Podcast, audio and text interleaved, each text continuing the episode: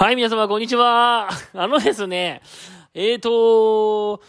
うつで復職をしてですね、まあ、3ヶ月ぐらい経った時に、また調子が悪くなってしまったとか、まあ、復職して3ヶ月ぐらい経ってから、まあ、ちょっと、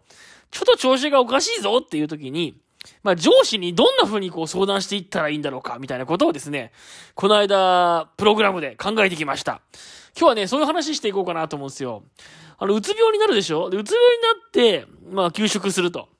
で、休職して、まあ、それでですね、まあ、なんとか、リワーク受けたりなんとかして復職すると。で、復職した後もですね、うん、復職すれば OK かっていうと、そういうわけじゃなくて、復職した後も、まあ、再発の危険性っていうのは、まあ、ちょこちょこあるわけですよ。で、よくですね、あの、3ヶ月、復職して3ヶ月ぐらいで、ちょっとその、また再給食の危険性が高まるんだということが言われております。で、なんでかっていうとですね、まあ大体最初はですね、復職して帰ってきたら、まあ腫れ物に、腫れ、腫れ物？腫れ物に、あつ、腫れ物 うまく喋れない。腫れ物を扱うかのようにですね、最初は割とこう気を使ってもらえることっていうのがあるわけですよ。職場の方も。うつ病の給食明けだからね。この人どれぐらい働けるのかなとか、あんまりまた同じように負荷かけたら調子悪くなるんじゃないのかなとか、いろいろこう、周りの人も思うわけですよ、上司も。残業もだからさせないしさ、特に負荷のかかるようなこともしないと。まあだけど、やっぱ結構ね、3ヶ月ぐらいで、だんだんとこう通常運転に戻ってくるっていうのがまあ、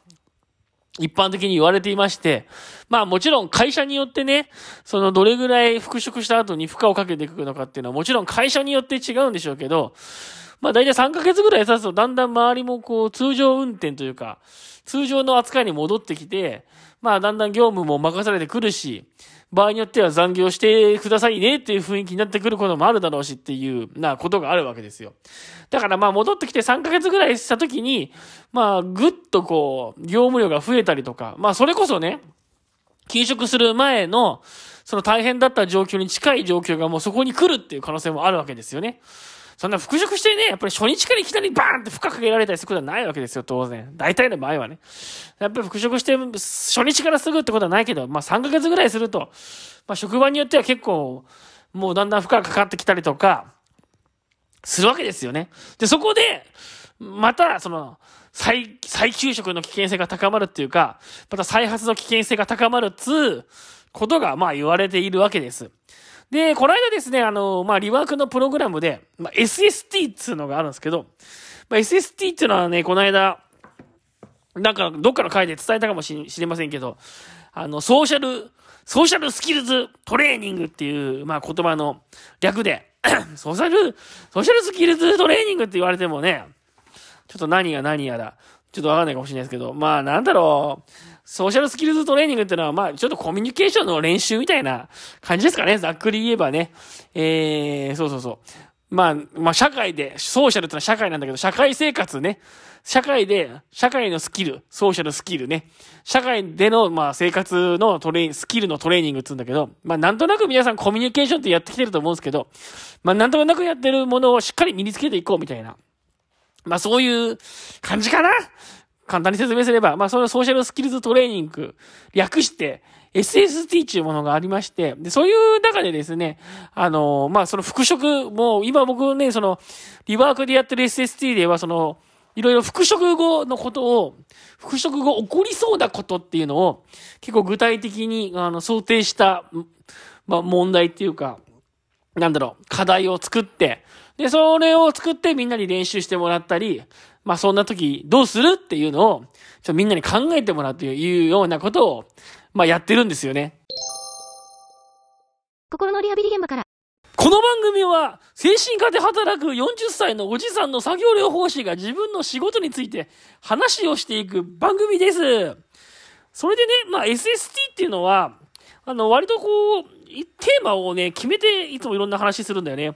で、特にこの職場でよく使うコミュニケーション。例えば、指示を受けるとか、報告するとか、あの、休みとか、早退とかのね、緊急連絡をするとか、相談をするとか、ね、質問をするとか、ね、断るとかね。まあまあ、いろいろそういう、そういうふうに、まあいろいろコミュニケーションをスキルに分けて、まあやるんですよ。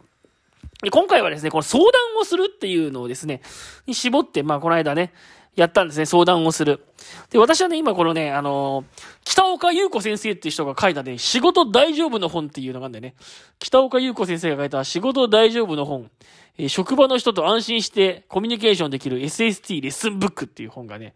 まあちょっと、ペンコムペンコムでいいのかなこれ。ペンコムっていう出版社があるのかな？ちょっとペンコム？ペンコムでいいのか？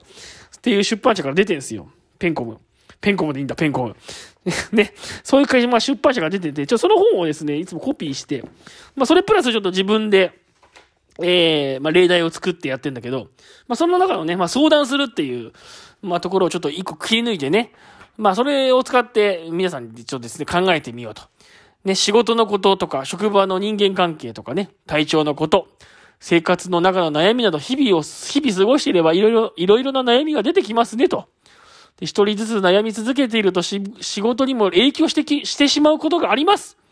で、また働く気力がなくなり、辞める、辞めたくなることもあります。実はこの相談するスキルこそが長く働き続けることのできる大事なスキルの一つです。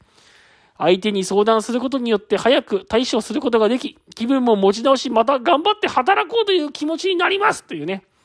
まあ、こういいことが書いてあるんです。この本にはこんなことが。で、まあ、こんな文章をちょっと紹介しながらですね、まあ、皆さんもその復職して3ヶ月経ってですね、また前のような再発サインが出た時に、まあ、どんな風に相談していきますかっていうようなことを聞いて、で、あと一緒にみんなでロールプレイして考えたわけですよ。で、ちなみにですね、この仕事大丈夫な本にはですね、その体調についての相談っていうところでですよ、まあ、どんな風にするかと。いうところで、えー、まあ、主任に話しかけるわけですよ。〇〇主任、ちょっといいですか？と。で、いいですよ、何ですか？って主任に聞かれたらですね、まあ最近体調が優れず、そのことでちょっとお時間いただけますでしょうかちょっと相談させていただきたいのですが、仕事の後少しお時間いただけますでしょうか？っていうふうに聞いて、まあ上司からですね、じゃあ分かりました。じゃあ17時に応接室でお話ししましょうかみたいな形で、まあ、相談を切り出すと。こんな風にね、上司に調子が悪い時はちょっと相談を、えー、できるように声をかけてみましょう。みたいな形で、まあ、この本はそんな感じで推奨してるんですよ。だからまあ3ヶ月ぐらい経って調子が悪いなと思った時に、まあ、上司にちょっと体調のことで相談したいんですけど、っていうふうに声をかけると。で、やっぱりね、体調の、体調の相談だと思えばですね、人前では、まあ、ゆっくり話さず、話さずにね、ゆっくり話すができる場所がいいだろうと思って、きっと上司も気を使ってくれて、まあ、上司もその、仕事のね、終わ、あの、手の空いた時間とかに、まあ、応接室とかね、そういうところに連れて行ってくれるんじゃないのかと。いうようなことが、ま、書いてあるんですけど、まあ、ちょっとこの話題をね、皆さんの利用者さんとして考えたときに、まあ、このやり方もいいんだけど、なんか、こう、改まって、ちょっと、ちょっと体調のことで相談がっていうふうにすると、逆に、あ、こいつ、リワークやってしっかり復職してきたはずなのに、また体調が悪いのかとか、ちゃんと治りきってないのに、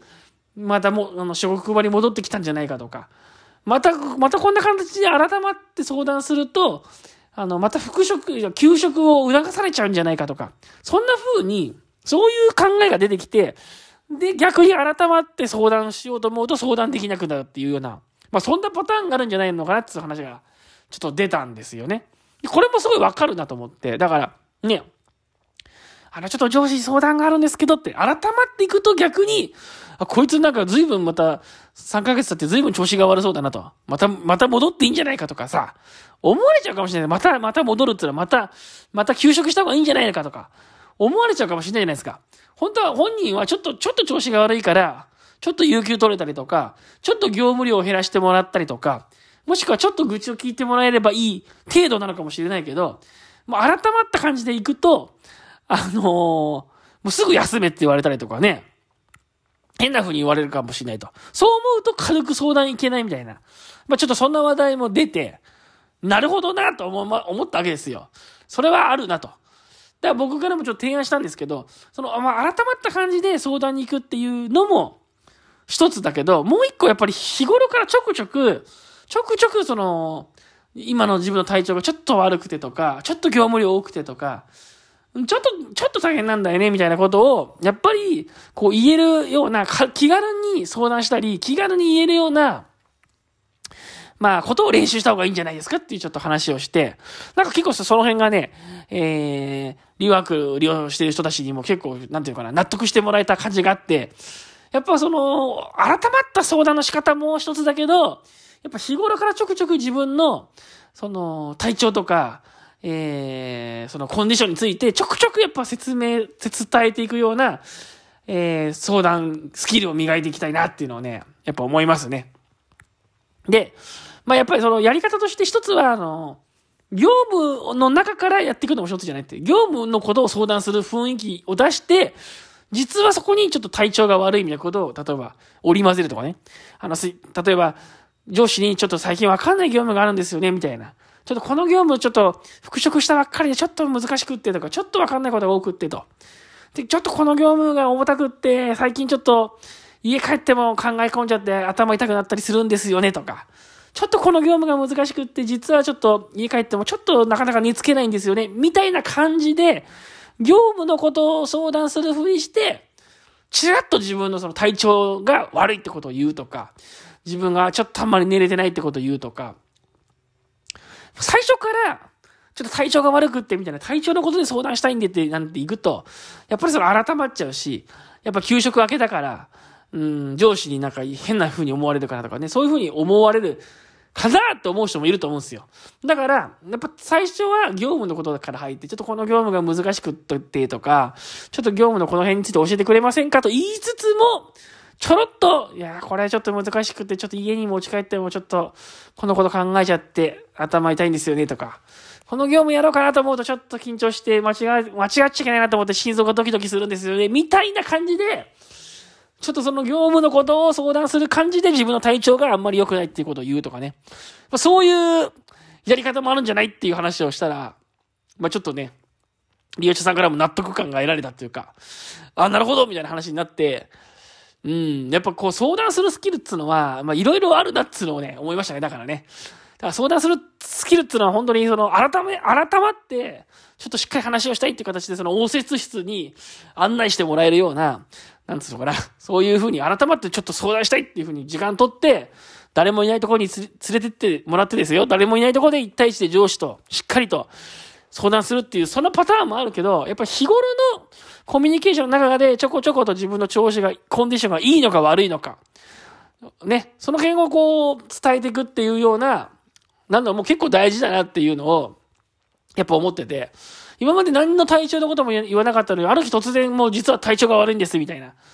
もう実は休職したいんです、みたいなことを、例えばですよ、打ち上げられ、打ち明けられたりとかすると、結構上司もびっくりしちゃったりとか、もうちょっと早く言ってくれるよなって思ったりすることもあるじゃないですか。だから、まあやっぱその、やっぱね、その相談するスキルっつうのはね、本当にあれですね、もういろんな技があるから、ちょっと磨いていきたいなっていうのをですね、思ったわけですよ。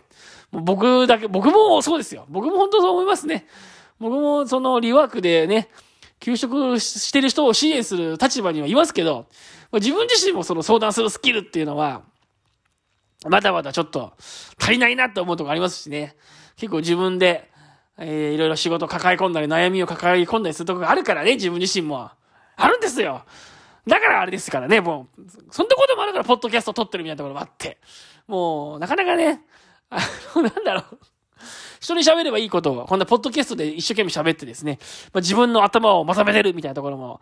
まと、頭の中をまとめてる、頭の中整理してるみたいなところもあるから、自分自身も。まあ、自分自身もね、この相談するスキルっていうことに関しては、まあ、まあ自信ないとこもあるんですけど、自信ないとこもあるんですよ。自信がないとこもあるんだけど、まあちょっとそうやってですね、やっぱこう、相談するスキルはいろいろあるからね、今後も練習していきたいなと。自分自身も利用者さんと一緒に、あの、成長していきたいなと思っている所存でございます。あなんか変なまとめ方になりましたね。そんなことをちょっと思っております。はい、今日はね、この辺で終わりにしようと思います。あこの番組はですね、あの、基本的には、平日の すいません、もう最近なんか喋りすぎて、喉がやられました。えっ、ー、と、なんだっけ、平日の朝更新していこうかなと思います。なんかね、もう先週ちょっと頑張っちゃってね、もう週5日間、月から金まで更新しちゃいましたけど、多分ね、これはこのペース続かないと思うんですよね。もうあの、佐々木亮の宇宙話みたいにですね、もう本当に一人で毎日、365日毎日ですね、配信できたらね、いいなと思いますけどね。知ってますか？さ、佐々木亮の宇宙話。佐々木亮の宇宙話ってのがね、あるんですよ、ポッドキャストで。僕実は聞いてないですけどね、聞いてないんだけど、毎日一人で更新してるんですよ。それで結構、ポッドキャストランキングがかなりいいとこ行くんですよ、その人はね。まあ、で、そういう風な感じでですね、毎日更新してる人もいますけど、まあ多分僕もね、気分に村気がありますからね、先週は毎日やったけど、今週は多分、まあそんな続かないと思うんですよね。ただまあ、できる限りはね、できる限りやっていこうかなと思います。あの、数多くね。もう数多く配信すれば配信するほどね、再生回数が下がるってことが最近分かりましてですね、なんだよと思ってますよ。もうね、あんまりね、やってもね、努力が報われないなっていうのはね、ちょっと思っております。まあ、まあいいんですよ、でもね。ちょっともう僕もね、趣味でやってますから、これは。はい、というわけでですね、基本は平日の朝更新していこうと思ってますんで、あの、また聞いてみたいなって方は、フォローしてください。ありがとうございました。